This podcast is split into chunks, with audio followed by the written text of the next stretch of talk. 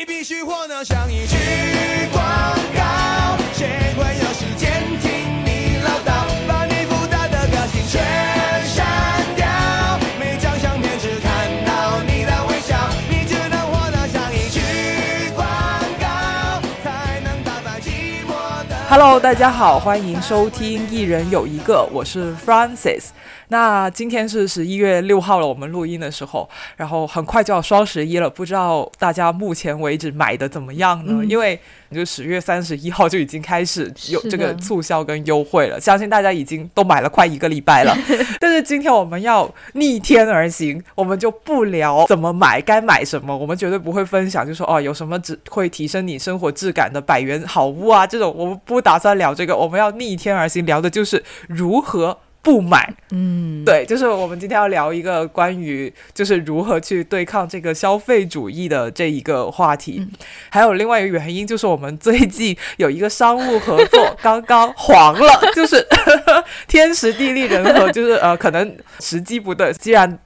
不能带货，那就干脆直接来聊聊怎么样才能够不买吧。嗯，好的，其实这个话题呢，我就一直都很想聊，想聊蛮久的了。嗯起因就是我一直看到郝小气在长毛箱里面经常立一个 flag，、嗯叫做三个月不买。嗯然后我其实一直都很好奇，就是郝小气为什么要一直立这个 flag？因为在我的感觉，我觉得郝小七并不是一个很爱买买买的人，因为我的刻板印象里面，我觉得很爱买的人一定也很爱分享。嗯就比如说，如果一个很爱买衣服的人，他一定是很喜欢穿搭的人，嗯他会就是他会整天就是给呃发一些图片啊，就是分享他的 OOTD。那那种我肯定知道他是爱买，你看他的衣服都是不一样。但是郝小七，我感觉他整个生活都是比较朴素的，所以我不明白为什么你会就是立这个 flag。你可以跟大家讲一下吗？嗯，好的。我感觉我的长毛象好像是我们这个 How to 系列的灵感源泉，就是什么如何玩，什么如何不买，都是从我长毛象得来的灵感。呃，对，我觉得我，嗯，怎么说呢？我如果你从客观看来，我应该不算是那种爱买的人，但是嗯消费这个东西就是一个相对的嘛，你就是你要跟谁比，对吧？如果跟那些带货网红比，那我肯定是比不上他们。可能跟很多其他我们的听众比，我也不是那么喜欢买的。但是我之所以想要在长毛线上立这个 flag，就是。我后面会说了，其实一大原因就是因为我嗯搬家了，就搬家的时候就收拾出来了很多很多，就是，呃，之前买过的，但是已经被忘记了的东西，所以就搬家那一次给我带来了很大的这个心理冲击，所以我就打算嗯开始就是治疗自己吧，反正大概就是从去年嗯七八月份开始，一直到。刚刚结束，这个十月呃十月底十一月的时候，我大概进行了三轮赛博戒毒，就是我在长毛象上进行了三轮，然后每轮为期三个月的，就是不买呃衣服、鞋子、包包的，就是一个赛博戒毒的一个过程吧。反正大概就是一一年多的时间内，呃，有九个月就是没有买东西。当然，我也有呃偶尔破功了，可能有那么一两次就是呃就是没有执行这个约定，但是基本上还是完成的还可以吧。所以我感觉也是可以跟大家来分享一下我的这个心路历程，然后寻寻求、哦寻求一下网络上面的这个治疗的方式方法。对，哦，明白。但是你不会觉得，如果一定要限制自己不买这个衣服啊、包包这些，会有给自己的生活造成一点不方便吗？因为毕竟不买刚好就是你开始工作的那段时间嘛，嗯那你不会工作以后。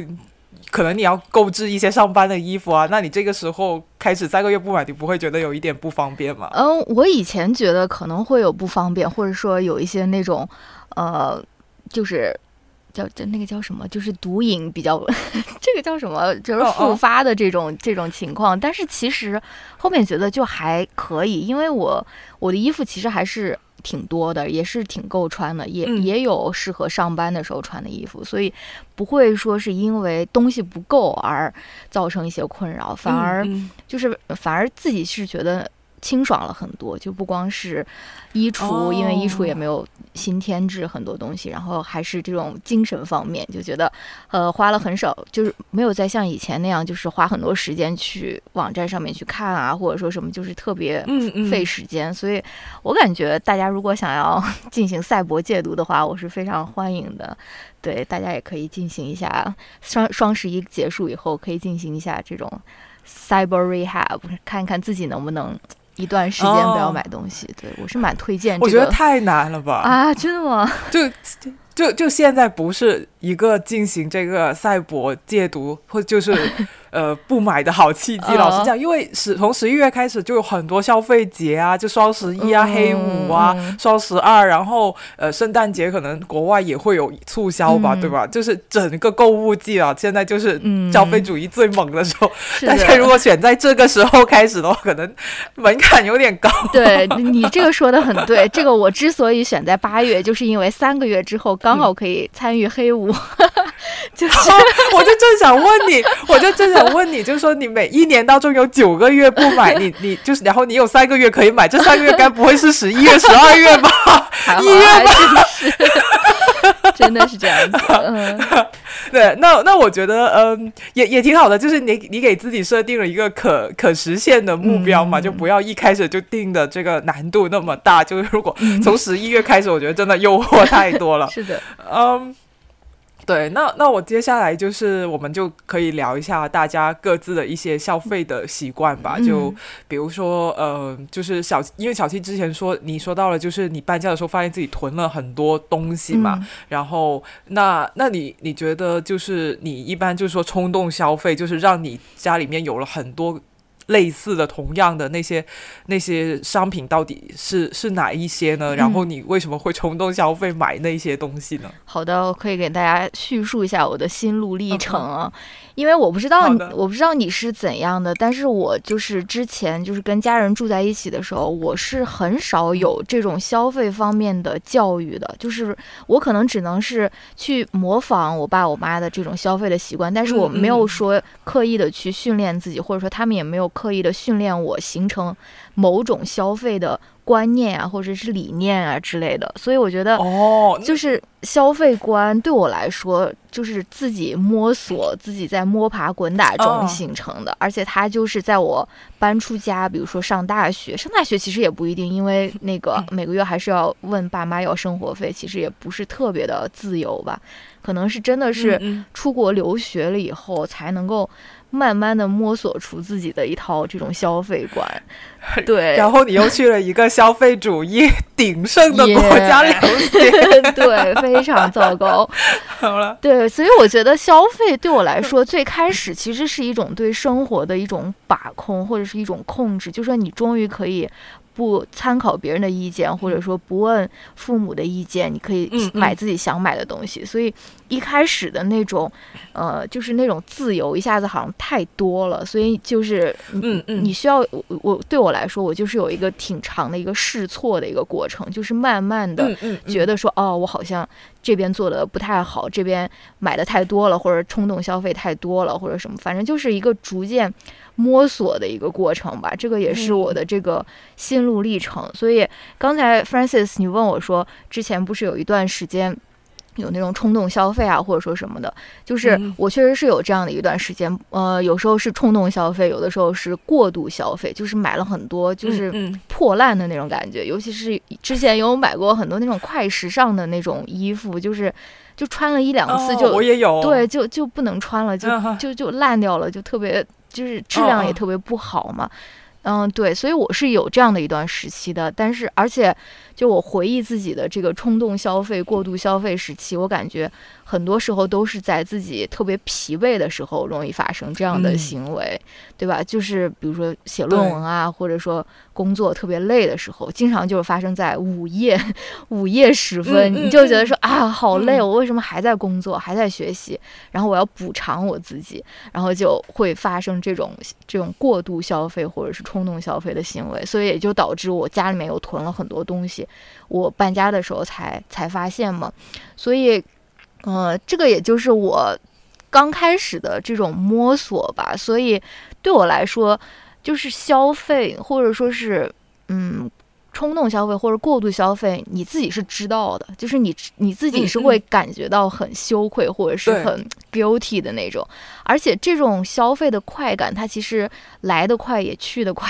就是你可能只是在下单的那一瞬间，你就觉得很爽，然后你等待包裹来的那一那一那那一长段时间，可能都是处于一种比较不安或者是比较。内疚的一种状态，就觉得说我好像买了 买了那种不应该买的东西吧，对吧？然后然后，呃，所以我对我来说是，嗯，我想要改变的一个东西了。所以，嗯，但是呢，我我刚才也跟你说了，就是很多时候，这种。冲动消费都是发生在很累的这种时时候，对对，所以我也就是很难跟大家说说，大家不要冲动消费了，就是不要买东西了，或者说不要看淘宝直播了，不要看李佳琦的直播间了，就是因为我知道很多人就是上班特别累嘛，你如果九九六的话，或者呃，然后可能看这个直播或者说是买东西，就是你非常快乐的，就是不用去想其他事情的一些瞬间，所以这个也是。为什么我今天在这边分享？我也并不是想要说批判，就是告告诉听友们说啊，你们不能买东西，或者说是你们这样做是不对的。我只是想跟大家怎么说，分享一下我自己的想法吧，就是一个完全是我自己的一个个人的分享。而且，然后我们可以反思这个消费主义，但是我不是特别想就是去批判个人的这种行为。对个人对个人的批判，应该是由。呃，你自己来完成，不是由我来完成的。对，嗯嗯嗯，对，我觉得说的很好。你你说的那些。就是比如说压力大的时候会去想要买东西啊，然后然后我我我自己其实也有这种情况，然后我就是我们写提纲的时候，郝小气我们就发现了我跟郝小气其实那个消费的习惯还有理念可能是不太一样，因为你你刚才说是你父母就是在家里面没有很很常教你就是说消费这些事情嘛，然后我爸妈就是那种其实从小到大都一直有教，就是你不要乱买东西，就这个东西是吸烟可废在我的生活里面的。所以，所以就是，所以就是，可能我不没有太多，就是就是停不下来买买买的这种困扰，但是我也会有这种，就是因为焦虑，然后你就停不下来去刷这个淘宝的这个。事情可能就可能我不一定下单很多，但我会一直在那里刷。又又或者是我，因为我我家庭对这个消费这些东西管的比较严嘛，就是比较谨慎嘛，所以我我应对焦虑，我会可能我不是用消费这个方法，而是去吃东西，这是另外一个问题。所以就是我觉得就是如果。自己就是不管是谁都好，就是如果你发现自己是有因为压力很大、心情不好有冲动消费，我觉得这个真的是很正常的一个事情，就是嗯，不需要就是感觉很羞耻，说不敢说出来，因为我觉得每个人或多或少都会有的，就是作为一种应激反应，就就而且消费主义它真的是很强大，就是你无孔不入，你你这。对，无孔不入，而且他很会玩弄你这个消费者的这些心理啊，所以就就其实我们败下阵来是一个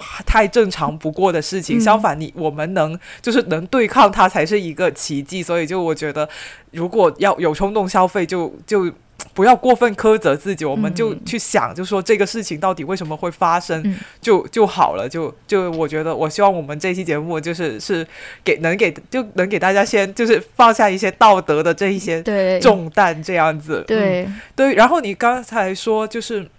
就是很难，就说去去跟那些呃，就是上班已经很累的白领啊，他们说就是叫你们下班之后不要去看呃直播间。我觉得这个也是确实是这样的，因为嗯。我自己现在开始上班了两个礼拜以后，虽然我这个班没有什么加班的这种东西啊，但是大家知道上班就就是不是这种痛苦，就是那种痛苦。总而言之，就不没有快乐的班。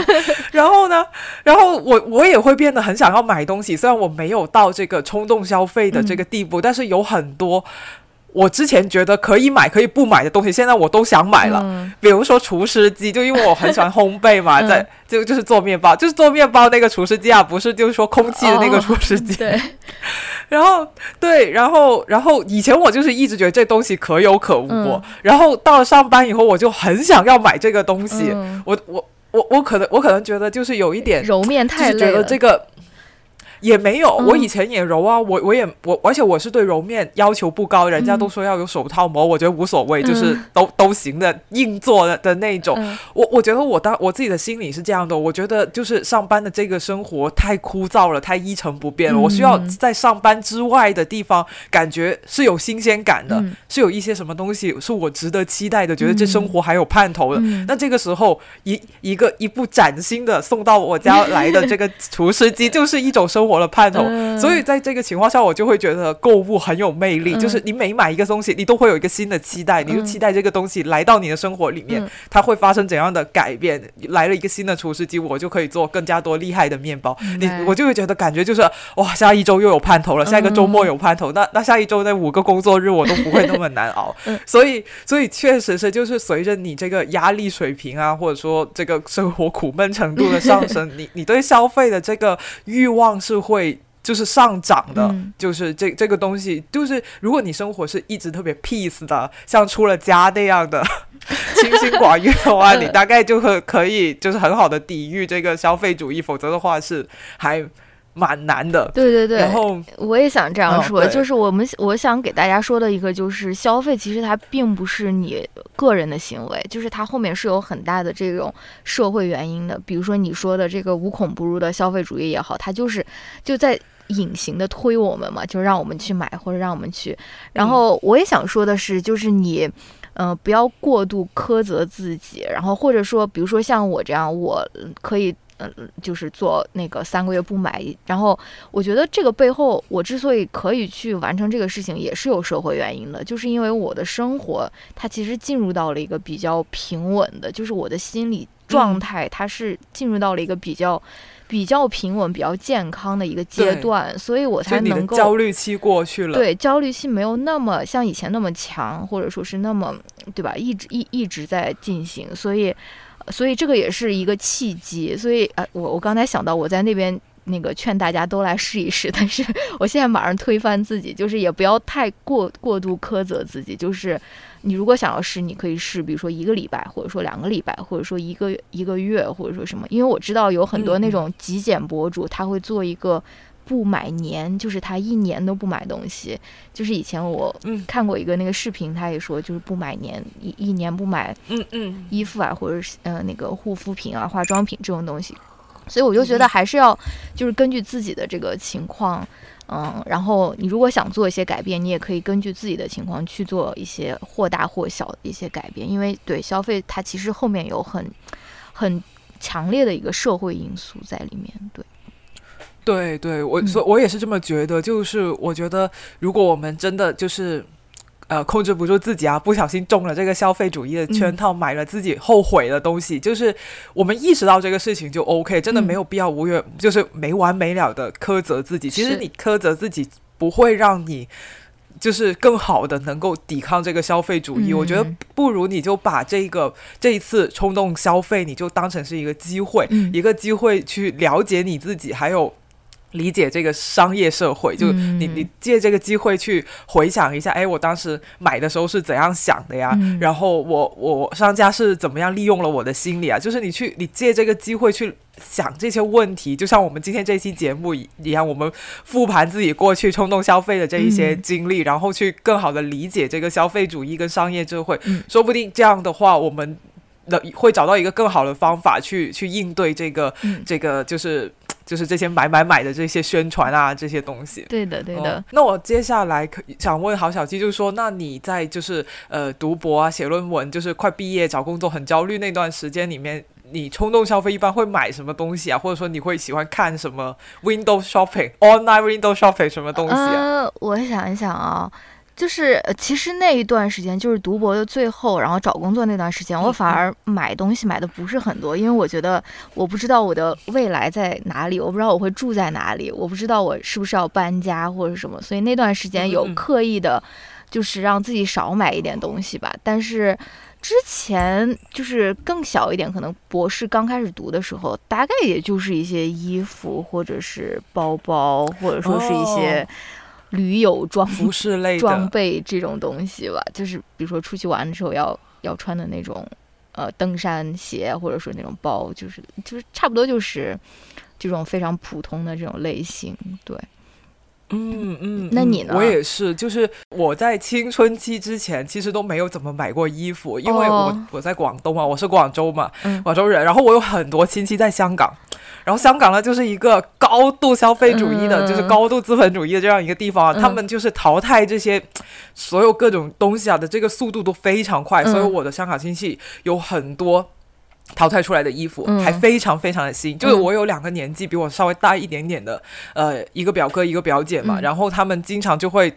淘衣服淘汰的非常快，嗯。然后这些亲戚他们回来广州这边，呃，就是探亲的时候就会一一大袋一大袋的这样提过来嗯。给、给带给我，嗯。然后那个时候我是觉得特别的幸福的，因、嗯。因为那些衣服都很好看很新，而且香港有很多就是我们这边买不到的这那些牌子嘛，嗯所以我觉得那些衣服其实对我来说是非常好，比我自己花钱在。在就是在内地买的都要好，因为我们那时候没有什么品牌的，嗯。都是什么很土的那些什么歌利亚呀、淑女屋啊，我不知道你有没有听说过，我就又贵又丑的那种，嗯对，又贵又丑那种衣服，但是你从香港那里的亲戚就能够拿到这种，呃，就是又很便宜，然后都没又不用钱，又很新的，嗯。又款式又很好衣服，我是很开心。嗯。而且就是我们跟香港亲戚关也关系很好嘛，他们就是一这个这是一个历史传统啊，就是他们他们有接济我们这边的这个习惯，从很久就是从以前经济困难的时候就开始虽然就说到我出生以后九十年代，其实我们也不需要经济的救援啊这些了，嗯但是他们老一辈的人还是会习惯，就说每一次回来看我们的时候，就顺便带一些他们那边嗯用不上了，可能我们会用得上的东西，嗯。还是延续以前，就是提着好多个红白蓝嗯那种走私袋带过来过，对蛇皮带来来这边，所以我觉得这是一个呃。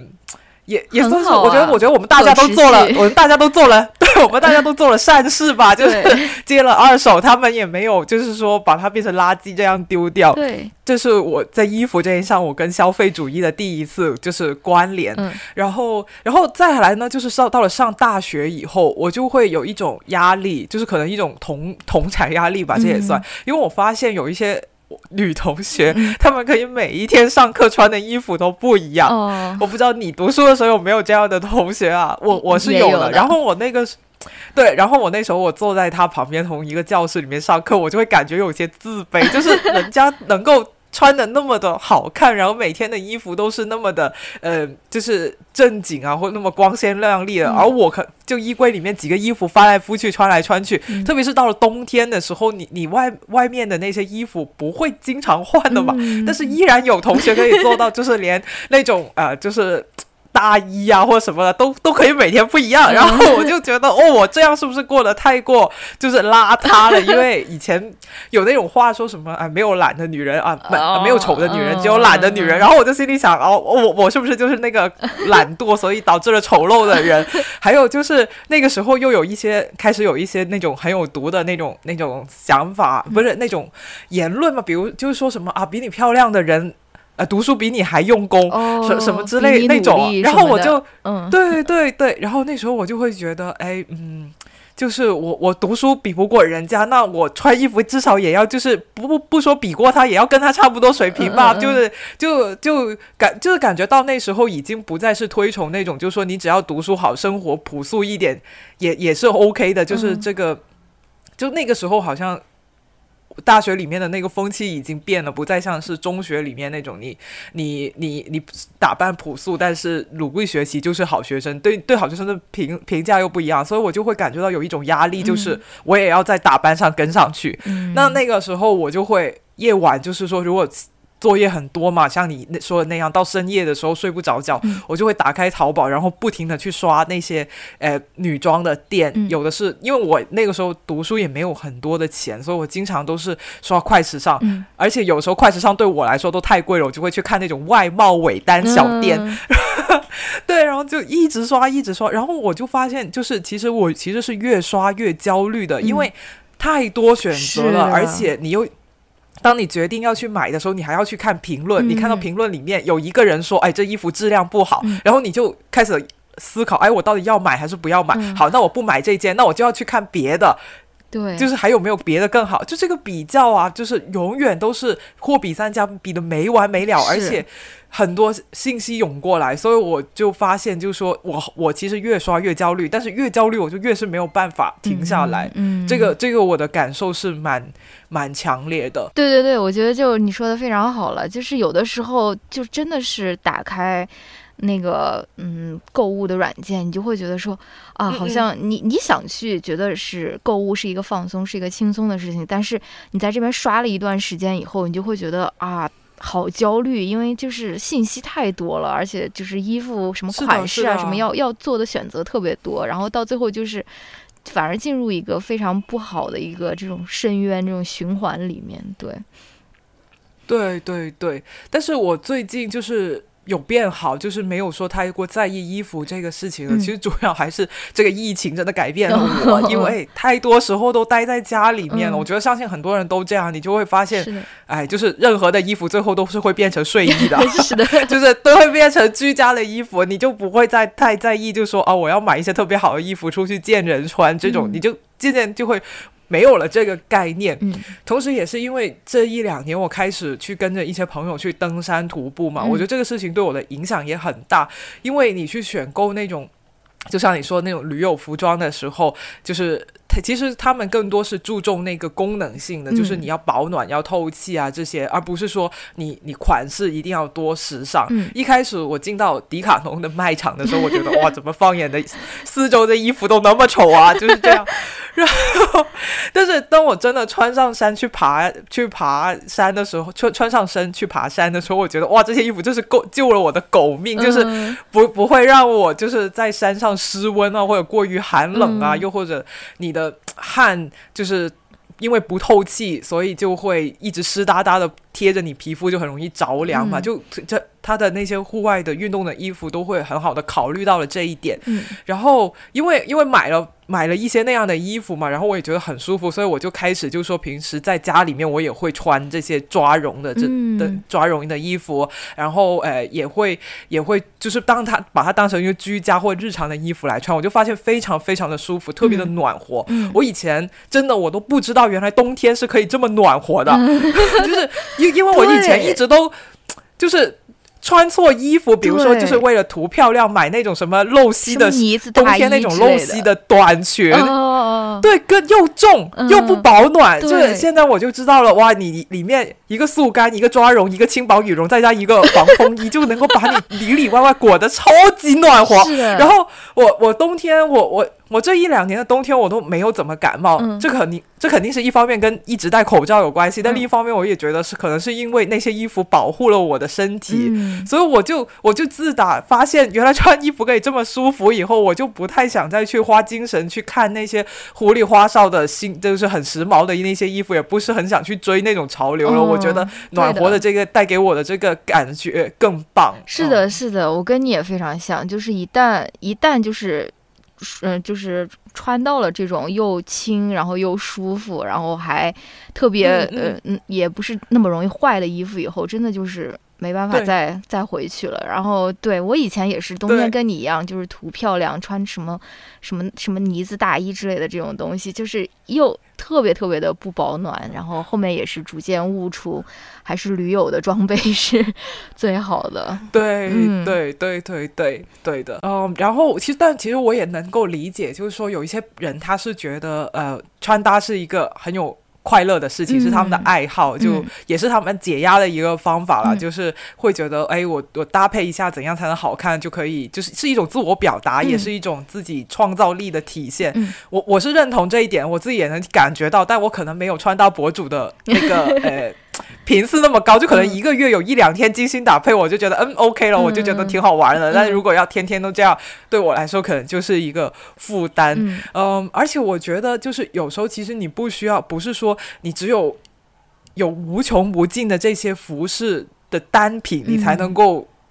在穿搭上面体现自己的创造力。其实，嗯在有限的几件衣服里面，就是在那些胶囊衣柜里面，嗯就是你想办法去搭配出一套舒适得体的衣服。我我虽然他可能肯定。没有说时尚到能够上时尚杂志，嗯但我觉得这个事情里面同样也是需要你的一点点的创造力的，所以我觉得，呃，我并不会觉得说衣服少了，或者说衣服变实用了，我在穿衣服这个事情上就会变得很无聊，嗯我觉得不一定的。对，是的，很同意。好，那我们讲完了这部分内容，接下来我们就来聊一下我们和广告的关系。嗯。嗯，就是因为呃双十一来了嘛，相信大家都已经被铺天盖地的那种就是 A P P 开屏广告啊，嗯。这种短信啊，就是就是就是告诉就是告诉你啊什么店又有优惠啊，几点开始抢啊，就是很多这些广告就是涌到我们的生活里面，嗯。然后我们就来聊一下我们对于各种各样的广告有什么样的感觉吧。嗯。那小七，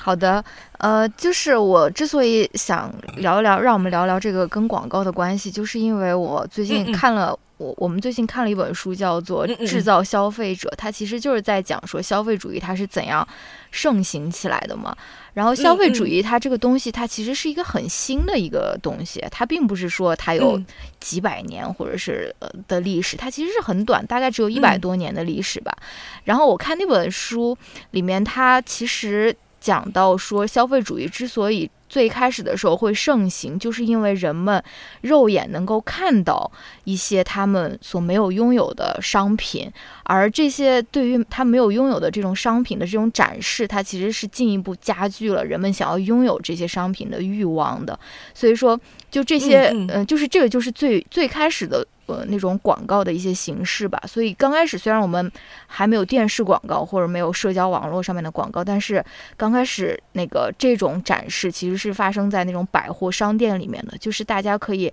去到一个公共空间里面，然后就可以做那种 window shopping，就是能够看到说哇嗯。有这么多的东西，它其实也是一种就是扑面而来的广告嘛。然后再嗯那个时间再往后面推，它其实这种广告就是以杂志的形式出现，就是你可以在杂志上面看到很多很多，比如说很漂亮的模特呀，她穿着怎样的衣服，嗯她好像代表着某种生活方式，然后跟你现在的生活嗯。是有差距的，所以勾起你想要购买的欲望。然后再到后面就是电视广告，然后嗯。那，他大概就讲到电视广告这里，他没有讲到社交媒体，他大概就讲到二十世纪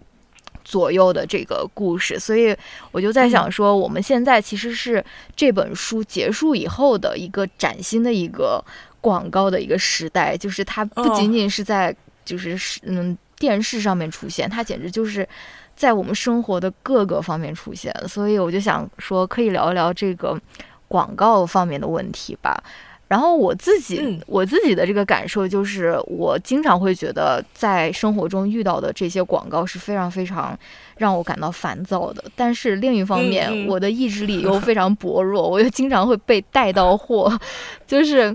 呃，因为现在就是有了社交媒体以后，其实很多的广告都是通过那种网红啊，或者那种 influencer，他给你就是带嗯出来的。他们那些穿搭博主之所以可以那么勤的换衣服，就是有那么多衣服，其实就是因为那些很多衣服都是比如说品牌寄给他的，所以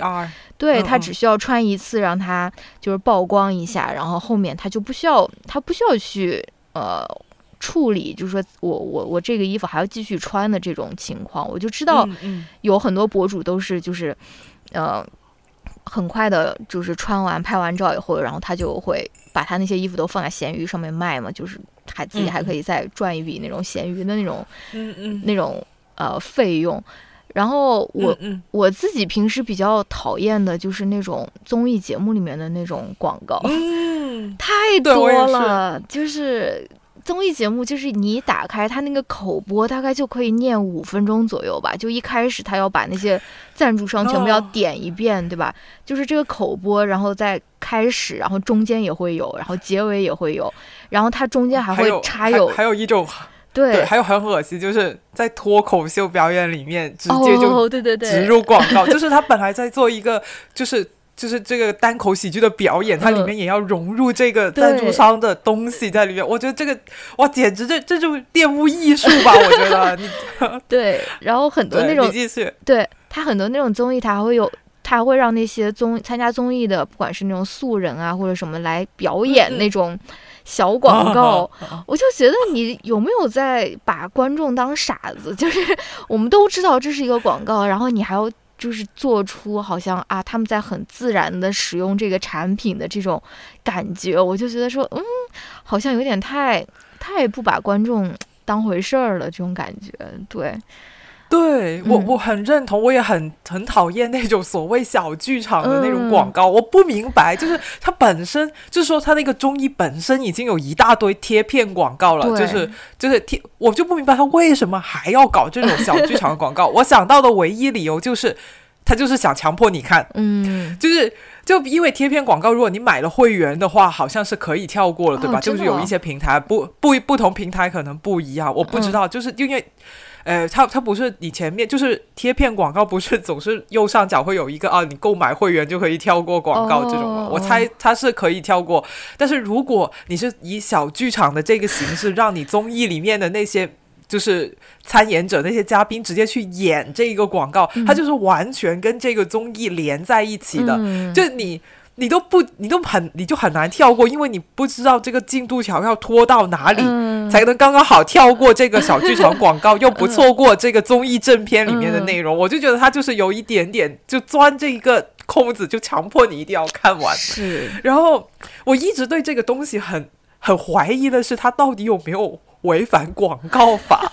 因为因为有一些呃有一些就是比如说这个综艺上面的那个明星啊嘉宾，他就会说，哎，比如说他们代言一个奶粉，嗯不不是他们他们要宣传一个奶粉，嗯然后这个这个综艺的这个嘉宾他就会说啊，这个奶粉真的很好，我给我家的小孩都是喝这一款的。是，然后我的我就心里面就会觉得说，这应该是假的吧？他应该不是给他自己小孩喝这一款，嗯毕竟这个这个代言是是他就是他要讲这句台词，应该是他上了这个综艺以后他才领到的这个任务，嗯并不是说这个品牌。奶的奶粉一早就寄去了他家，他先是吃了半年以后，他决定要带这个盐，就不，嗯我想应该不是这样的吧？嗯那那如果他真的没有给他的小孩吃这个奶粉，但是他又在这个小剧场里面这么说，嗯那不就是一种赤裸裸的欺骗吗？嗯就是这这这这到底有没有触犯广告法呢？还是说 他这个广告只要打上了一个剧场的名字，他就可以糊弄过去了，他就可以辩辩解说，嗯。他他不是在说他自己啊，他在这个小剧场里面是在扮演一个会给孩子吃这种奶粉的妈妈而已啊。对，我我我我就想的比较多，就是我我也是挺挺讨厌这个东西，我觉得可能也是不知道有没有专业人士来解释一下。OK，嗯我吐槽完了。对的，对的，其实就是这个综艺里面，或者说是这种电视剧，现在中间也会插这种小剧场，就是让那些演员来演一段广告啊，或者什么的。对，然后我又想了一下，好像就是家里面那个电梯里面也经常都是扑面而来的那种广告，就是有的时候是，有的时候是在那种。屏幕上面播放的还有声音的，有的时候就是那种纸质的那种广告，反正就是我感觉走在走在街上，就是就是你就是感到你就是被这个广告侵入了，就是它就是在侵入你的这个生活嘛。。对，然后我对我，啊你说我我还想补充一个，我最近就是昨天刚刚看在哎 YouTube 上面看了一个博主，他拍自己旅游的一个视频。嗯他他就是在美国里面旅游的，嗯所以我今天也要给你提个醒。好 就是他，他图便宜买了一个超便宜的一个廉价航空的这个航班的机票，好像是从加州飞去哎拉斯维加斯这样吧，很嗯便宜，很便宜。嗯结果他上了飞机才发现，那一整趟航班那个航就是那个广播的广告就没有停过。哦天哪，这这就是这个机票这么便宜的原因。你上了以后，你就要一直听，一直听，一路都在听那个广天告。哇！我不知道是哪家航空公司 你。你你你如果出去旅行，你也要注意有没有这种事情。天好吓人啊！好吧，那那那我最近我还这个亲情参与了双十一，就是我参与双十一，因为我想给我爸妈买两双就是登山鞋，然后我亲情参与双十一，获得了一个非常外宾的体验，因为我其实很少现在用淘宝了，就是很很很多很有有的时候偶嗯尔会给嗯朋友或者给听友买书啊，就赠书啊什么的。会在淘宝上面用一下，然后双十一的这个淘宝真的是不用不知道，就是一用就是 吓一跳，就是我就是那天嗯、呃晚上我就想啊好，现在离睡觉大概还有一个小时，我来给我爸妈选一下这个鞋子，然后我一一一开始一就是一点进淘宝，我就感觉我被吸入了一个黑洞里面，因为它就是 有各种各样的满减规则，就是你要什么有什么嗯跨店满减，然后还有店铺什么优惠券，反正就特别特别复杂。然后你还要在某一天先要付一个一小笔钱，那叫什么来着？就是预付款哦，，预付款，预付款。然后你，然后你那天付完了以后，再要付一个尾款。对你还要付尾款。然后你如果忘了的话，你的这个预付款它是不会退给你的，它就啊，而且预付款就是，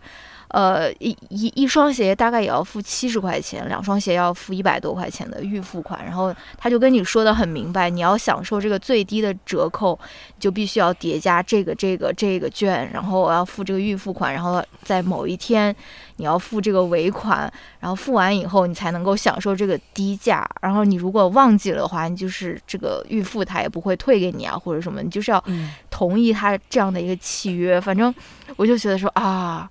太太麻烦了，就是真的是好是的，好好麻烦的一道流程。你如果想要真的想要省一点钱，你真的是要花费好多好多的那种心力在这种。叠叠加这种券啊，或者是什么，对，反正就是特别是的，特别麻烦。嗯，这个淘宝的这个满减规则确实是很折磨人的。你看，连博士都算不清楚，你就知道 它到底有多折磨人。我感觉这个也算是一点点的消费陷阱吧，就是看它表面上好像让你感觉，哎，你好像这样满减了以后，你会。省到一点点的钱，嗯或者说什么的，但是你自己算一下，你在这事事情上面，就是花费的这个时间跟精力，就是有时候可能也不一定跟你节省下来那个金钱是对等的，或者说嗯你真的有赚到些什么。是的，是的，嗯很同意。对我，我其实刚刚还在看一个，就是一个博主他发的那个 vlog，因为他最近有的刚生了一个宝宝嘛，然后他就说，嗯，呃，女性其实做的很多方面的那种隐形劳动，其实也包括在购物网站上面进行比价，就是因为一般哦，对，一般女性都是承担着这个，不仅仅是为自己，也是为整个家庭就是购买的这个任务嘛。对你要给你的另一半或者给你的小孩啊，要买各种各样东西。然后你要如果想要真的要精打细算的话，这个在比价上面真的要耗费掉好多好多的时间。这也是感觉是隐形劳动的一部分。对，是的，是的，嗯是的，而且他们可呃还会就是如果没有买到最便宜的东西，他们可能内心还会有一些自责。就像我妈妈，她就会，因为她觉得就是说她她是要对这个呃家庭的这个就是金钱啊，还有这个采购是要负责的。那嗯就是而且对一个诶贤妻的社会公认的这个标准，就是你要勤俭持家嘛。嗯所以如果你没有买到最划算的东西，很多人可能多多少少都会觉得，哎，感觉有些压力。我是不是嗯妻子啊、母亲这个工作没有做得很好？这个，对，哎，我我自己是觉得，就是哎，没有必要，大家就是没有必要一定要薅到就薅那个羊毛薅的那么的近啦，嗯就是因为你。投进去的时间，你去算那个东西，你要死的那些脑细胞也是成分啊。就是你你就你就随便弄弄，然后你看最后那个价钱，你觉得自己接能够接受就 OK 了。嗯反正我就是这么想的，我就是这么买的，我不去算那个东西，反正我肯定算不过来。对对对，好吧。我们接下来就是聊我们是怎么去理解跟看待消费主义的。这个话题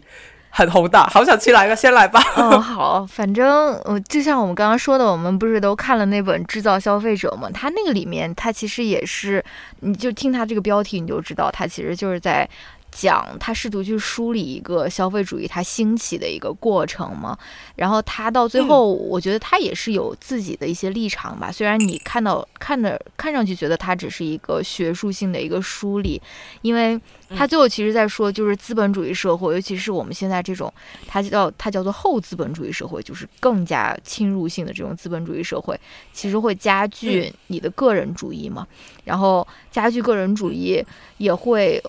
阻止个人通过跟其他人的连接而获得价值，就是你觉得所有东西都是可以购买的，就是你不需要去跟别人交换呀，或者说你也不需要通过跟别人去连接而。比如说以物嗯。换物啊，或者说是拿相嗯。相互去换一些东西，所以它其实也加剧了个人主义，然后也加剧了，嗯，让让人们之间的连接不是那么的多了吧。所以我觉得这个也是一个挺有意思的一个观察，就是在看这个社会层面，消费主义怎样加剧了我们个人的那种原子化，让我们觉得说啊，好像什么东西都是可以通过购买来获得，不需要去建立真正的连接，不需要去真正的去跟别人有嗯，就是所谓的沟通啊或者交流之类的吧。当然，很多人也会觉得这个是现代社会的非常好的一点了，因为你就是嗯不需要跟别人去交流，就是一一体一体两面的一个事情。反正他在最后也有也有讲到这个，我是觉得挺有意思的。嗯、我感嗯觉我们。呃，就像我刚才说的，其实每个人都是有自己的苦衷啦，每个人的生活都很不容易。我们呃在反思消费主义的时候，其实也不想要去批判个人的行为，但是呃，我们就想要去聊一聊我们对于消费主义本身，嗯，它有怎样的思考，或者说怎样的批判吧，或者说我们自己有怎样嗯怎样的批判。反正，呃，就像我之前说的，消费主义它其实历史是很短的，因为之前对，我们自给自足的时候，其实是很难有剩余的。但是消费就是建立在剩余上面，或者说建立在有闲暇和有剩余的这个基础上的，嗯所以它是一个很短的一个历史。我觉得认清这段历史，认清消费主义它是怎样兴起的，其实也有助于我们反思这个消费主义这个东西吧。然后，嗯嗯。另外一个其实也是我们刚刚也有聊过，就是我要我们也应该要认清，就是自己和广告的一个关系，就是广告它其实是在贩卖什么东西，它其实是在就是在贩卖一种幻觉嘛，就是在对对对，贩卖就是你你你就会想象你拥有了以后，你拥有这件东西以后，你会成为一个怎样的人？他他其实就是在贩卖这贩卖 这种你你对自己的这种幻觉，或者你对自己的这种想象嘛。就像嗯很多呃博主他们会特别喜欢说啊，我要走一个什么欧式田园风，我要穿这个法式小裙子，啊或者说什么。其实我觉得都是一种呃不需要存在的一种枷锁，就是我们要认清广告它是它到底在卖什么，或者说它到底是。背后的机制是什么？它到底是想要通过怎样的方法来去包装这个幻觉？对我觉得这个也挺挺重要的。对对嗯。对，如果大家对广告很感兴趣，我觉得可以去看那个很经典的美剧叫《广告狂人》，嗯，对就是对对，Mad Men，、嗯。对，它是有点老了，但是是个品质很高的一个美剧，它就是讲就是广告行业嘛，嗯。然后它其实也对广告有一些呃。批评跟跟戳穿的，嗯。它里面我记得里它里面就有一一句话，它就是说广告其实就是就满大街的广告，其实就是在给你一种幻觉，给你一种安慰剂、嗯啊。你现在生活里面可能有很多问题，但是你嗯只要买了我这些东西、e v e r y t h i n g will be okay。你只要买了我就 everything will be okay，就是这是广广告的这个核心跟跟本质。嗯对，所以就是嗯，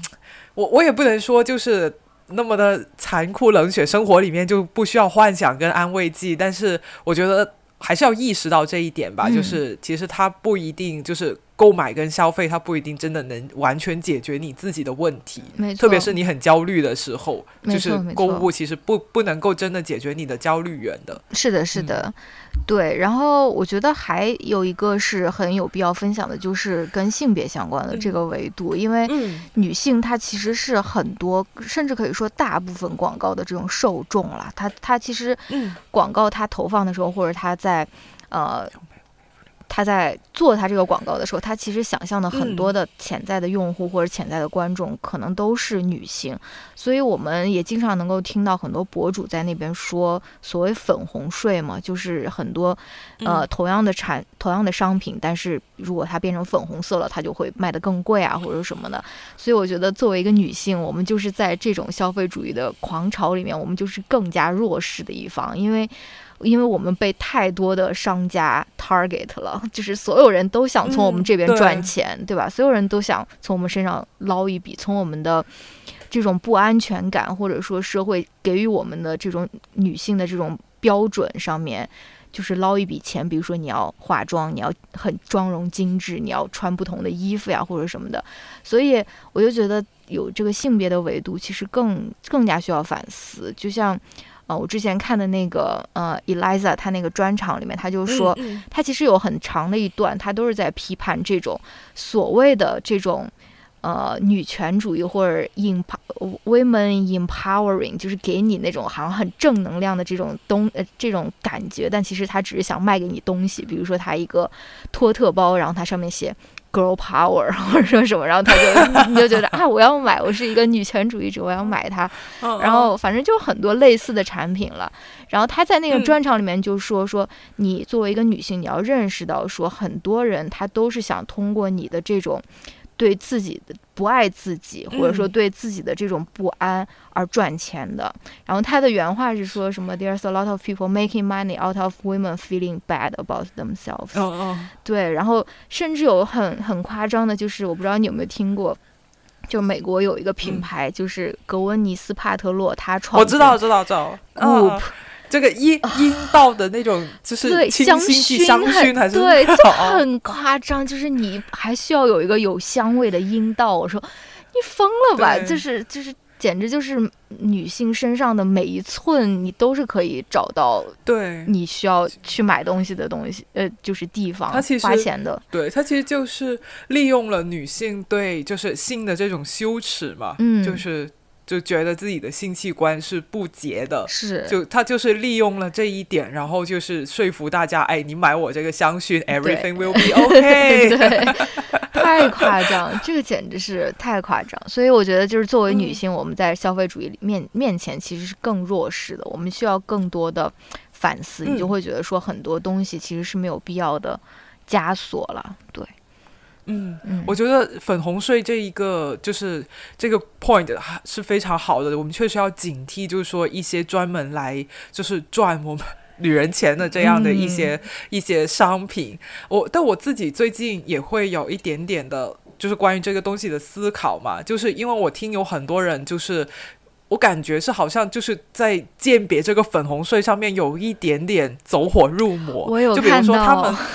哦，就对，我不知道我们理感受到是不是一样东西。比如我就会看到有一些人，他就会他会认为，就是说你把女装做的很有，就是很就是很很修身，很有就是稍微有一点曲线的那个尾弧度，他也觉得这个其实是一个就是粉红税，就是你你因为因为他们觉得就是就因为我们都知道，比如说一个 T 恤，如果它它是男装跟女装的区别，就是男装可能是直的那个边，嗯但是女的话，它会有一点点这个。弧度嘛，嗯然后有有一些人认为这个弧度也算是粉红税，因为你你就是利用了女性的身材焦虑，就是你就想让女人更好看，所以你、嗯你你你你就是在卖这个东西。实际上我们也是可以穿直的那一种的。然后我最近就是前天嘛，星期五看了最新一期 DV 计划，我不知道你看了没？就是哦姜思达去采访于于小丹的，嗯他就是那个专门给那个呃，就是乳腺癌的患者嗯去设计内衣的这样的一个设计师嘛。嗯然后他就讲了一个事情，就是关于无尺码内衣。就嗯首先于小丹她本身也是一个女性哈，也嗯是也而且是深耕这一个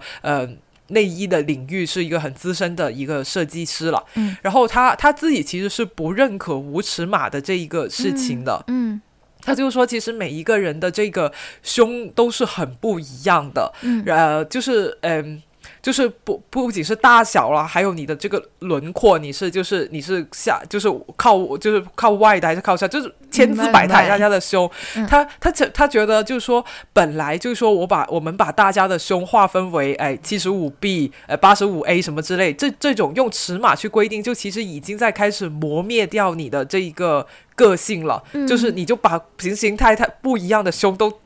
挤在了固定的几几个几种类型的这个、嗯这个胸胸罩里面，他嗯他觉得这本身就已经会带来某种程度的不舒服了。嗯那更不要说就是无尺码的内衣，无尺码的内衣就是会很容易就是压压着你的这个胸部，会让你感觉不舒服。嗯其实不，他认为不可能，就是。不可能有一种尺码的内衣可以适应所有女性的这一个嗯身体，他认为这是不可能的。而且嗯内衣这种那么贴身的的这种衣物，其实最好是能够做到，就是说舒适，是真的适合你自己的身体。然后他就指出，他认为无尺码内衣更多其实是一种商业策略，后就是可以清库存，哦，对他他，但是哦但是无尺码内衣在在这个上市，就是在推广的时候，它就是很多时候是打着这个，呃，就是女性主义的这种旗号的。嗯对，就就是呃，就是说我我这种无尺码内衣是要比过去那些分罩杯，就 A B C D 的这个杯要更加的，呃，就是呃人性化也好，就说更加的呃没有那么就 Inclusive 没有那么多死。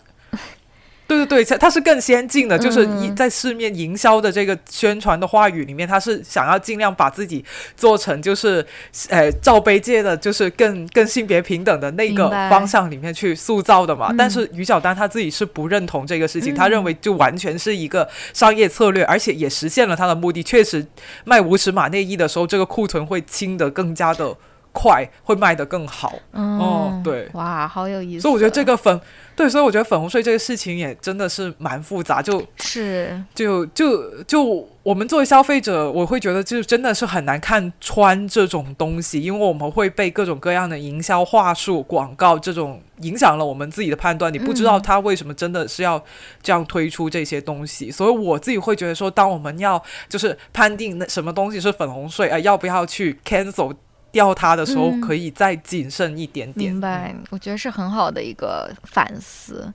对，嗯是的。然后我最后还想说一点，就是呃，我们说到消费主义的时候，很多时候想到的是一个具体的一个物品了，比如说要买包、买衣服或者什么的。但是其实现在消费主义，我觉得很多时候也是在购买一种无形的一种东西，比如说你要去到一个场所，你需要去购买一个。进入这个场所的这个门票，或者说是这个准入的这个嗯。几、东西吧，就比如说我朋友，嗯。他回国以后，他要带他带他的小孩儿去办那种生日派对，他可能就是要去到一个很 fancy 的一个场所，然后他要去呃购买这个使用这个空间的这个权利，然后那个空间就是特别上镜啊，或者说特别拍拍拍照起来特别漂亮，然后有各种各样的很就是食物会给你提供，对出片，然后也是，嗯就是我我觉得现在消费主义它其实很多时候也是在呃让你去购买。比如说一个虚拟的东西，或者说是比如说进入一个空间的一个准入证啊，但是我就想跟大家说，其实那个生活中有很多很多很多很好的东西，它其实是免费的。就是我们也需要嗯在反思消费主义的同时，我们也要认识到说啊，我们周围其实是有很多，比如说是很好的免费的服务，比如说 Francis 经常用的图书馆的服务，它就是也不也哦可可能不是免费，但是嗯，就是很很便宜的，就是呃它其实嗯。并不是一定要去花很多的钱才能得到一个很好的一个，比如说快乐呀，或者说什么，就是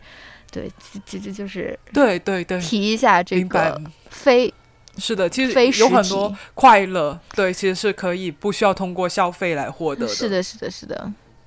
对，可以通过资源共享啊，或者说多一点，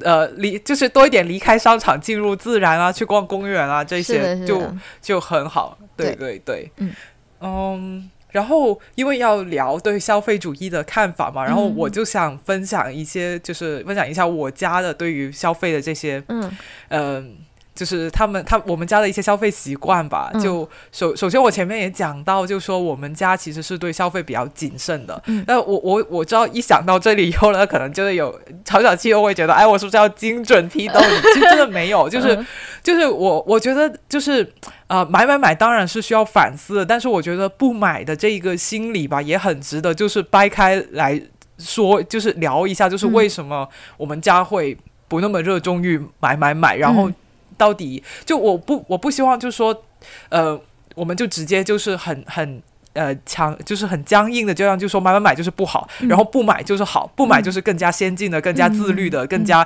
优秀。我不想这样随便的贴上这个价值观。嗯然后更那恰好我是来自一个确实不怎么爱买东西的一个家庭，然后我嗯就可以跟大家详细的讲一下，就是说这个不买的这个观念或者说这个心态是怎么来的，它有什么好，有什么不好的地方，所以我就想讲，就在这接下来就聊一下这个，嗯。嗯。我们家确实是一个不怎么买的东西的家庭，嗯就如果更加准确的来说呢，我觉得我们家是有一点视消费主义为洪水猛兽的那一种的，就是能不买就不买，就是能什么事情能自己做的就自己做，就是能自己动手搞定的就就搞定。我们家第一个房子。的时候是单位的宿舍嘛，然后当时我还没有出生，是我爸跟我妈两个人自己装修的。哦就我爸妈并不是做工程的，但是他们那个老一老一辈的时候，就是可能。就是他们那个年代嘛，很多时候你都要学什么，就你什么都要会做，嗯就是要很多生活技能，嗯对吧？没不是什么东西都能买，所以我爸就学了一点，就什么糊墙壁啊、贴瓷砖那些。然后我妈以前也曾经在工厂里面工作过，嗯她不是一开始就做办公室文职的，所以嗯所以他们都有一点就就就蛮强的这种动手能力，所以他们就把自己的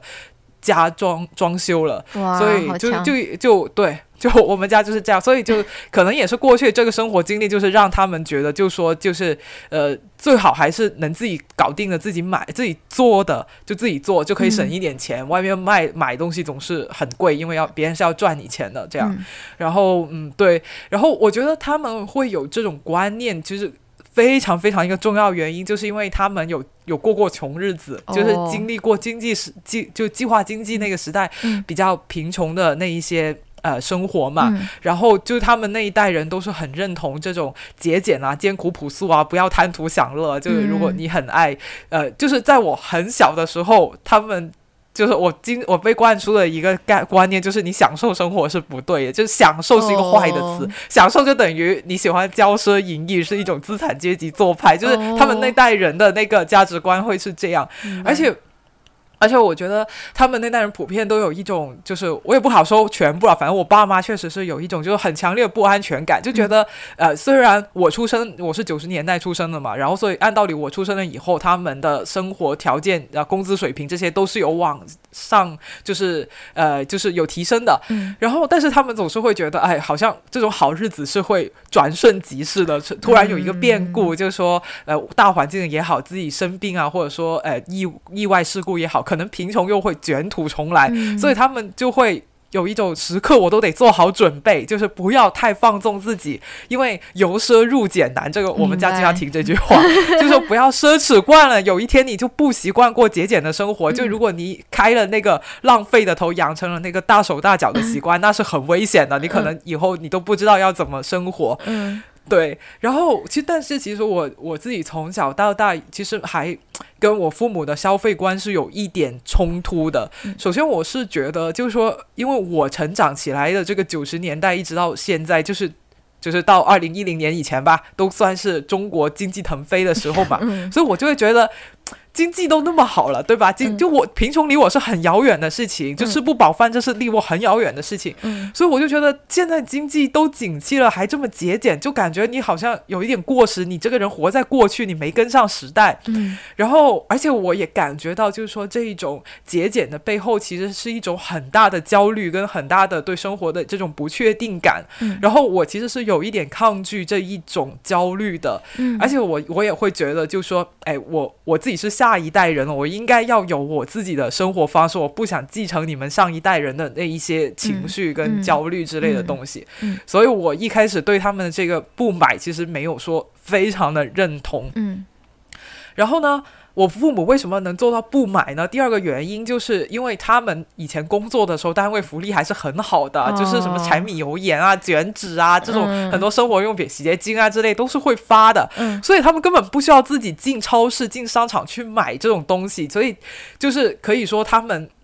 不需要跟这个消费主义正面冲击，他不需要走进一个商场去面对那种商场里面琳琅满目的那些嗯。诱惑、那些嗯广告那种东西，所以我会觉得说，呃，你从这个角度讲，他们其实一直都被保护的很好，嗯。就是对，就然后到了人到中年了，就后来渐渐单位就是呃，就国家发了文件，就说就不能单位再。拿经费发这种个人用品啊，嗯嗯这种东西没有发那么多，他们才要就是说学着自己去超市里面，就是守着那个特价去买这个柴哦米啊、盐啊、卷纸啊这种东西。所以他们是到了人生就是可能中年，呃，四十多岁了以后，才开始要直接跟面对这个消费主义，嗯就是说，呃。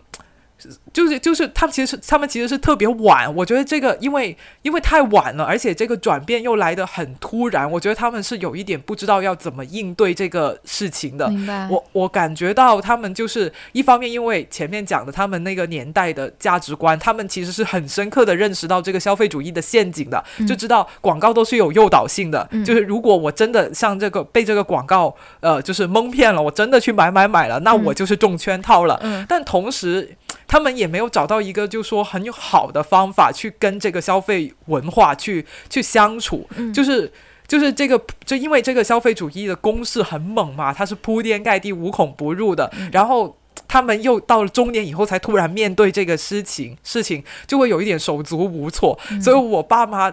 去抵抗这个消费主义的方式，其实是蛮强硬的。他们的方式就是我不看，我不听，就。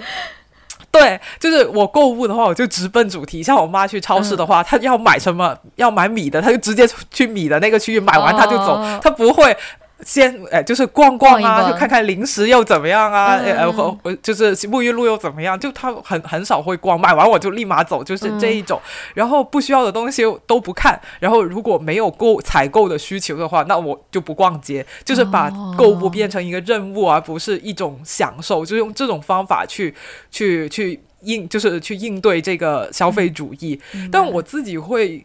理解，就是我我会觉得，就说这种行为其实。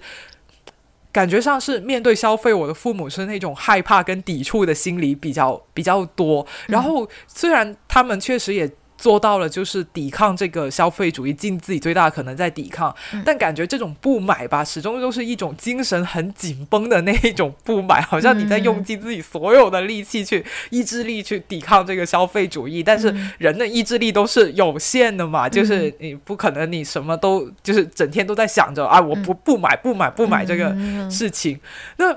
所以我觉得，可能我们这代人是很难复刻他们上一代人的这样的一个消费的习惯，就是他们不买的经验，可能不能完全放在我们这代人身上，因为我们现在应该没有多少人的工作还会发卷纸吧？就是、我们面对的这个情况，就是我们必须要在双十一的时候，就是上去囤一年的卷纸，但是同时呢，你又要忍住自己的手，就是不要随便点开那种飞出来的弹窗，然后不小心点进去了以后，一个小时之后不知道自为什么自己就买了一千八百八十八的黄金护肤套装。对，就是我觉得这就是我们的这一个。这一个我们这一代人面对的一个一个困境，就就或者说挑战吧。我我你刚才讲你使用淘宝的那个外宾体验嘛，我经常就会觉得，就是这种消费平台、消费 App，感觉在我有感觉就像一个丛林，一个充充满了枪林弹雨的丛林。嗯然后我们就是要在里面 里面去寻宝的那个人，那个宝就是我们真正需要的东西。然后那些枪林弹雨、那些炮弹，就是商家的宣传跟公式，嗯就是你要。你要冲进去这一片丛林里面，找到你要的那个宝，你抱着那个宝，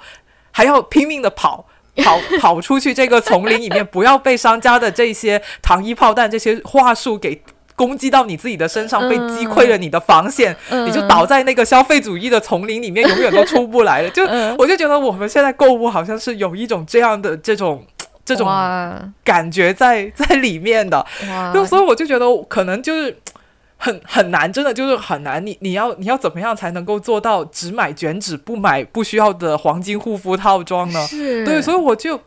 所以我就觉得，我也很认同你刚刚开始讲的这个事情，就是消费这个东西，其实它是需要学习跟练习的，不断的去练习，嗯就不是说你一味的不买，你尽可能的把自己的这个消费的需求、消费的次数压到最低，你就能够学会怎么样理智消费。嗯。我觉得这个可能是不太可能的，哇，而我我觉得好好，而我觉得就是说，呃，就是我们要怎么样学会理智消费呢？可能这个过程也是很惨烈的，就可、就是需要跟消费主义贴身肉搏，就是你要真的被骗一次，你要真的去中了圈套，你才明白这个消费主义到底是怎么蛊惑我们的心的，它是怎么样，就是这怎么样利用我们消费者的这个心理去、去。把我们这个消费者制造出来，给我们制造这个这一个消费的需求，让我们不知不觉买了自己根本不需要的东西。嗯所以我我就我就觉得，就是要通过这种可能，就是要带着这种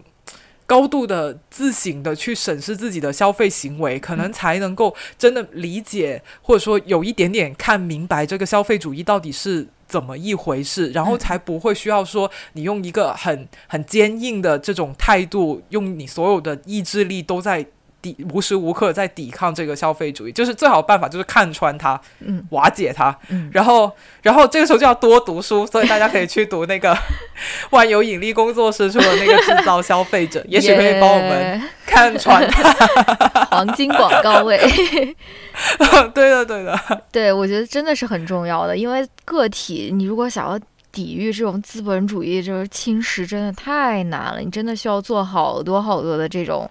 反思也好，要做很多很多的努力。所以，对对对，大家还是要多看，多看书。是的，是的，是的，嗯。买了就买了，就不要太苛责自己了。我们就借此机会去理解消费主义就好了。好的，对，好，那接下来就到了我们这个跌位建议的时间了，我们就给大家一些馊主意，可以对呃，就是让帮助大家在这个双十一减少一些不必要的购物。好的那我们每人来讲一分享一下自己啊、就是不买的这一些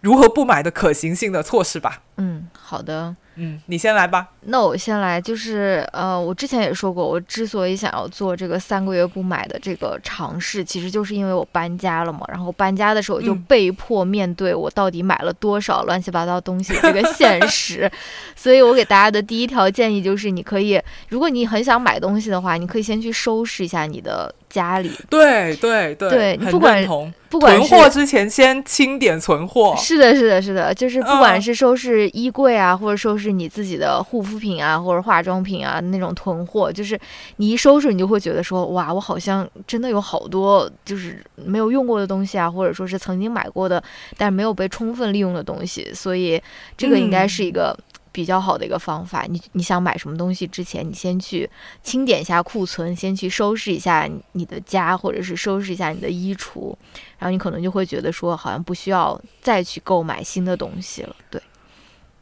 嗯，对的，对的。嗯关于衣服这个，我也有一个很好的建议，就是可以实现这个母女衣橱共享。嗯。就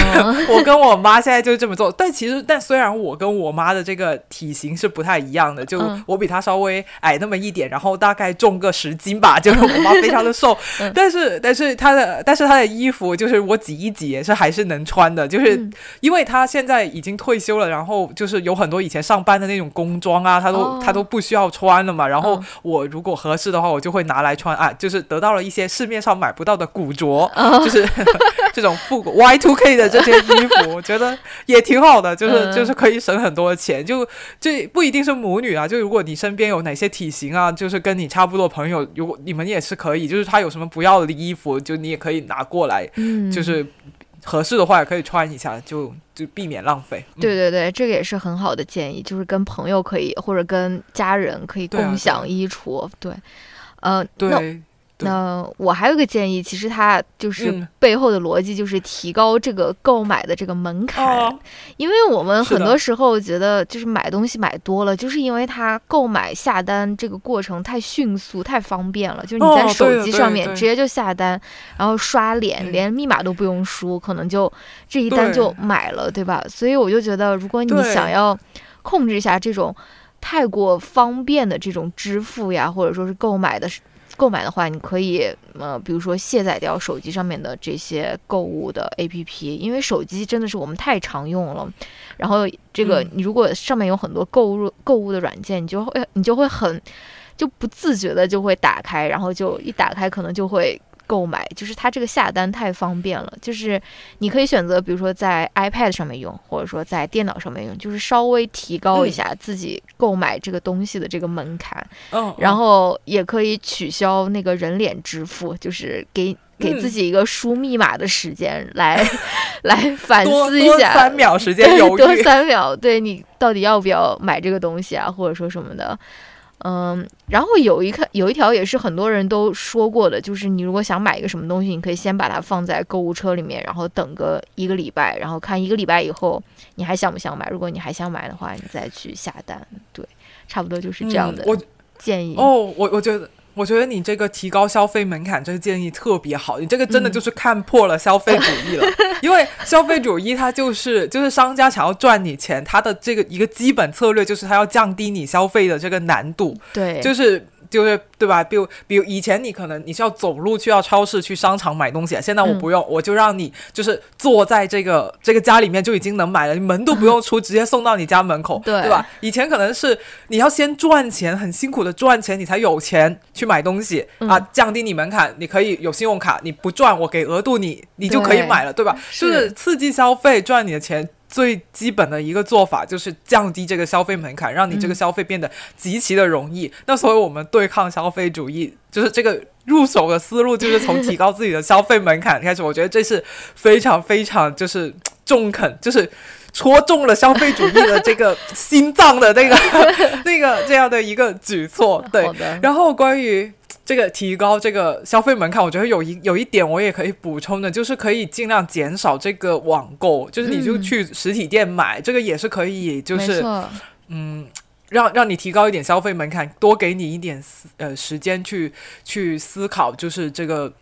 到底要不要买这个东西嘛？嗯因为是因为这个七天无理由退货是网购才有的，哦，它这个也算是一个降降低你的消费门槛的东西嘛，就是嗯你很、有很多人可能就会担心，哎，我都摸不到这件衣服，我怎么知道它材料好不好，面料好不好？那我就不买了。嗯那他现在他就弄一个七天无理由，我就、嗯你就可以先买回家，你试穿了不喜欢，无理由退货。嗯，但很多人可能就是到了你家就不会退了。哦对吧？那他就能够赚到你钱，但实体店很多时候是不提供这种什么七天无理由退货的，就是嗯你买了以后，你你就是要比较谨慎，因为嗯他可能就是没有质量问题啊或什么，他就不会给你退的。所以这个也是能够增加你实体呃消费门槛，让你的消费变得更谨慎的一个一个方法。好的嗯。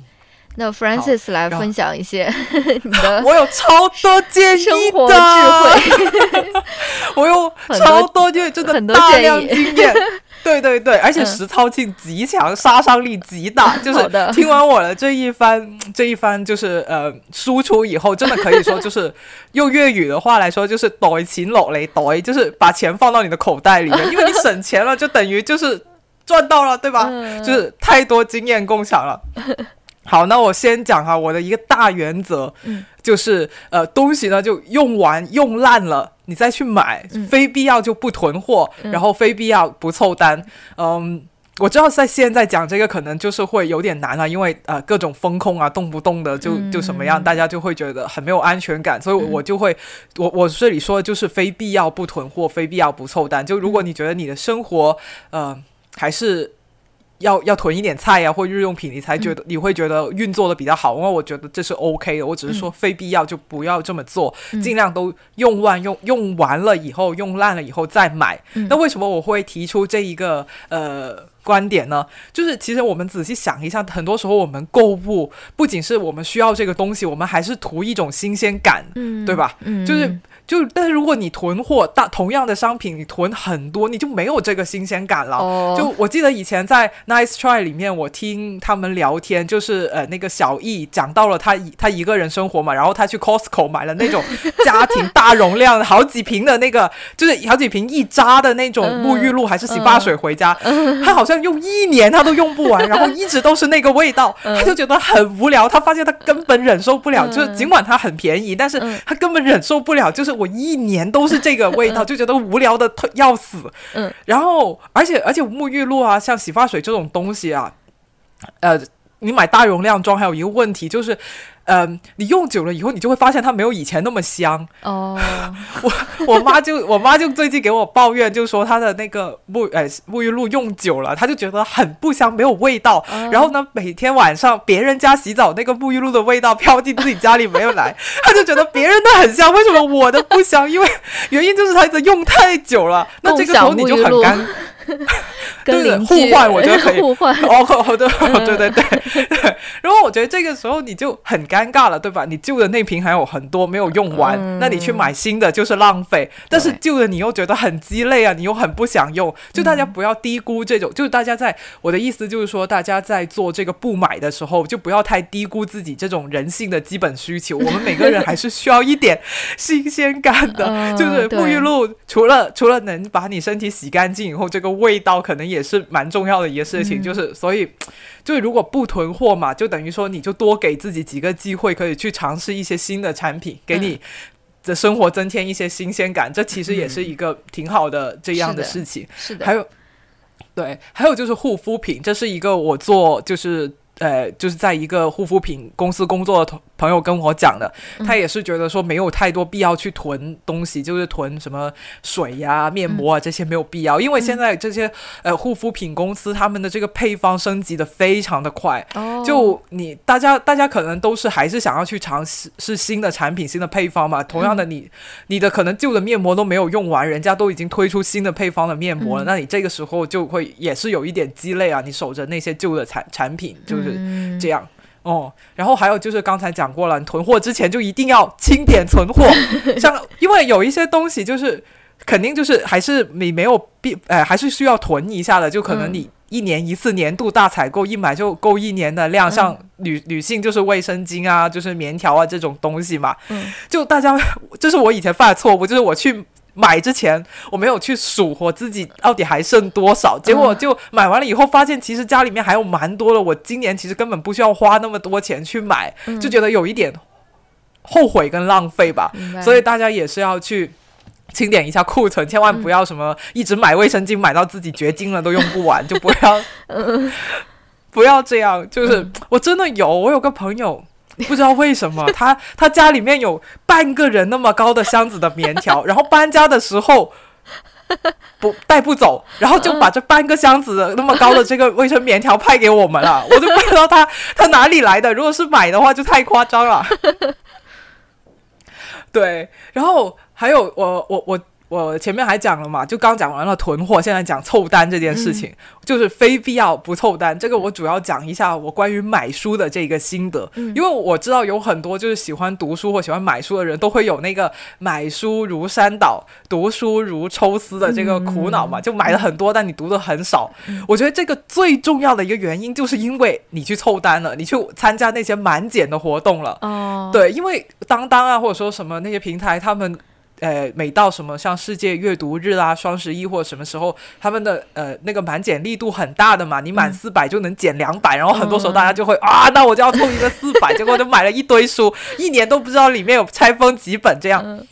我就觉得就。这其实也是一个消费陷阱，他想清库存嘛，让你多买。那还有还有，就经常好像当当是不是满四十八块钱才能够呃免运费什么？很多人也会去凑基本，想要免掉这个运费。嗯我就觉得真的，嗯。买书不应该是这个思路。我觉得买书，你首先就要想，就这个书你买回来了以后，你到底有没有时间读？然后你家里面有没有时间放？就就真的书只有读了才是你自己的。如果你买回来了以后不马上读的话，你不如等图书馆上架了以后去借，因为其实图书馆现在上架新书就。只要不是特别冷门的书哈，都是很快的，一个月之内就会上的。所以这本书，如果你买回来你一个月都没有读的话，那真的就不要浪费这个钱，你就去、去图书馆借就好了。所以我我现在的。我现在买书的策略就是，如果我有特别想要读的书，是想读到恨不得马上就能读到的书，那我就买这一本，就这一本，嗯我就不凑运费，也不参加满减，然后下单，然后它到了以后，我就立马拆开来读。嗯我觉得这样是不管从省钱还是阅读来说，都是最好的。哦嗯，大家可以就是这样，好的好的，嗯。然后最后还有一个上价值吧的 环节，就是有有很多人就是觉得就说嗯。嗯，买买买很爽，就消费给会带给你快感嘛，就是、就是应应该这是一个共识啊，确实消费是有快感，就不过就是像你刚才讲的，就是说这个快感可能就是来得快也去得快，嗯但但好像大家在这样讲的时候呢，我觉得好像有一个暗含的潜台词，就是说如果不买的话，你的人生就会很无聊。但我觉得其实不一定的，这个东西、不买它也是可以有爽感的，不买 也是可以很爽的。是，就是如果用完，就是你一直坚持哈，用完用烂了以后，你再去买这件事情，你如果一直坚持下去，一直这么做的话，做到极致，它也是有爽感的。嗯它它能够让你感觉到你对自己的生活是充满了掌控感的。嗯我就举一个例子，我之前也在就是我们呃的播客里面讲过，我以前曾经在菲律宾工作过一年嘛，然后刚开始工作的时候，就是因为我做饭也没有经验，同时呢也是一种因为换了新环境以后有一种很大的不确定感，我就买菜很很喜欢买多，就我明明知道我这一周吃不了那么多东西，但我还是要把冰箱塞爆，就觉得那样我才有安全感。但后来我就逐渐发现，我很多东西其实根本没吃完，它已经坏掉了，所以我就嗯意识到这是一个问题，我要去。改变，其实这也算是一种冲动消费跟焦虑消费了，买菜也算了。那我后来我就开始就是说控制自己啊，就想很多方法，比如说我去每一次去超市，我就不带那么多的钱，就是嗯就就那一星期的菜钱，你买完就没有了，你 就这样就这样去限制自己。后来我就逐渐逐渐的，就是做到，就说我到了一周结束的时候，我这个冰箱是可以吃空的。然然后我看着我的冰箱空，对，空掉那个感觉我很爽，嗯就是我会觉得，就说。我那一刻，我是真的觉得，哎，我在这个地方的生活开始上轨道了，哦。就是我学会了怎样照顾我自己，我掌控了我我的这个饮食到底是怎样的。嗯。我我当时是有一个很大的这个成就感跟这个嗯。畅快的这个感觉，所以我觉得就是不一定就说你要买很多东西，你要塞爆它，你才有这个快感。这个其实节制也是会有这个快感的。嗯啊、我已经讲了很多，很好的价值 虽。然我还有很多建议，但是我觉得已经太长了，我就不讲了。嗯嗯，哇，好多非常好的建议，不知道大家都有没有好好记 记下笔记呢？你不是最后还有一段苦口婆心？对，但我怕我讲太多了，就是啊太那我来跌位了。我来总结一下吧。我觉得你这这几个苦口婆心都说的很好，一个是比如说。呃，你如果非常喜欢买，你可以跟一个就是不不那么爱买的，就跟你相反的朋友聊一聊，然后互相了解、比如你可以。找我，嗯，是的，比如说我们现在正在做的事情，对。然后还有一个就是你可以呃买二手，就是二手其实是一个很好的一个平台，很多很多嗯人有很其实有很多闲置啊，或者说什么的，可以低价嗯购买，其实也是一个比较环保和比较可持续的一个生活方式或者一个购买的方式。你也可以就是花更低的价钱，但是。呃，对这个二手里面可能也有一些坑了，但是大家就是 注意注意一下避坑吧。对，然后最后一个是的，最后这个建议我觉得也特别好，就是如果你是刚开始工作，或者说是呃还没有工作，就是不要提前消费，这个很重要，就就是不要那么急就想要呃用信用卡呀，或者说用花呗啊，或者说什么，就是还是就赚多少花多少，这样子会对，比较好。对，对，其实其实这是一个消费习惯的问题，就是嗯不要在你自己都还没有。学会赚钱的时候，你就已经学会使用未来的钱了。没错就这这可能会给你培养一个不是很好的消费习惯，而且嗯。因为考虑到我们有一些很小的听众哈，苦口婆心说一句，就是信用额度不是钱啊，信用额度是债啊，朋友们不要乱花。嗯，对，对的，对的，差不多，嗯，跌位说教结束。这。位说教好的，非常好的，很多很多很好的建议，我觉得。嗯，对，那我们今天关于就是如何不买，真的洋洋洒洒聊了非常非常久的时间，希望能给大家就是一些启发，就是还有一些呃，你你们听了以后真的觉得可以运用到自己生活里面去减少一些不必要消费的这样的小技巧。嗯呃，最后就是呃，希望大家在这个未来双十一里面都能够理性消费吧，就是享受到消费的快乐，又没有被消费主义吃干抹净吧。好的，非常好的结尾，嗯嗯嗯嗯，好，好那我们就拜拜。下次再见，拜拜。訂了一季，又到夏季，為何人大了就要成為工作的奴隸？最愛作的不可發揮。